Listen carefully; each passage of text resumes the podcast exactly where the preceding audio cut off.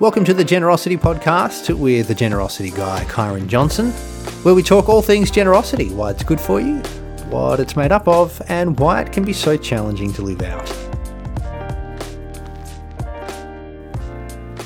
There's a number of stories of people who've won the lottery uh, and their lives have changed so dramatically only to grow accustomed to it. You know, the new normal. Things become normal quickly and they just get used to it.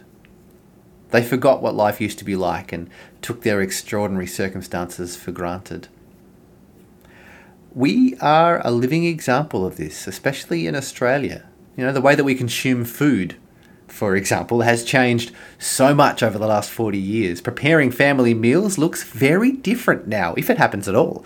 We have supermarkets and fast food restaurants and access to food and not to mention the fact that we can get fresh meals delivered to our door through an app on our phone. We don't even have to move off the lounge.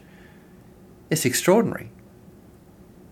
And it's easy to forget that hunger is the biggest killer on the planet.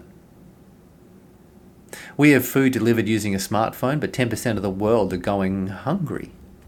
For them, the extraordinary is not about choice or ease of access, but about finding a meal for their family Next time your delivery takes too long, reflect on how things have changed for us. And also what life is like for those living in poverty. And perhaps every time you order in, you can donate some money to make our world a better place. Well, thanks for joining us for the Generosity Podcast. If you'd like to find out some more information, you can head to thegenerosityguy.com and we will catch you next time.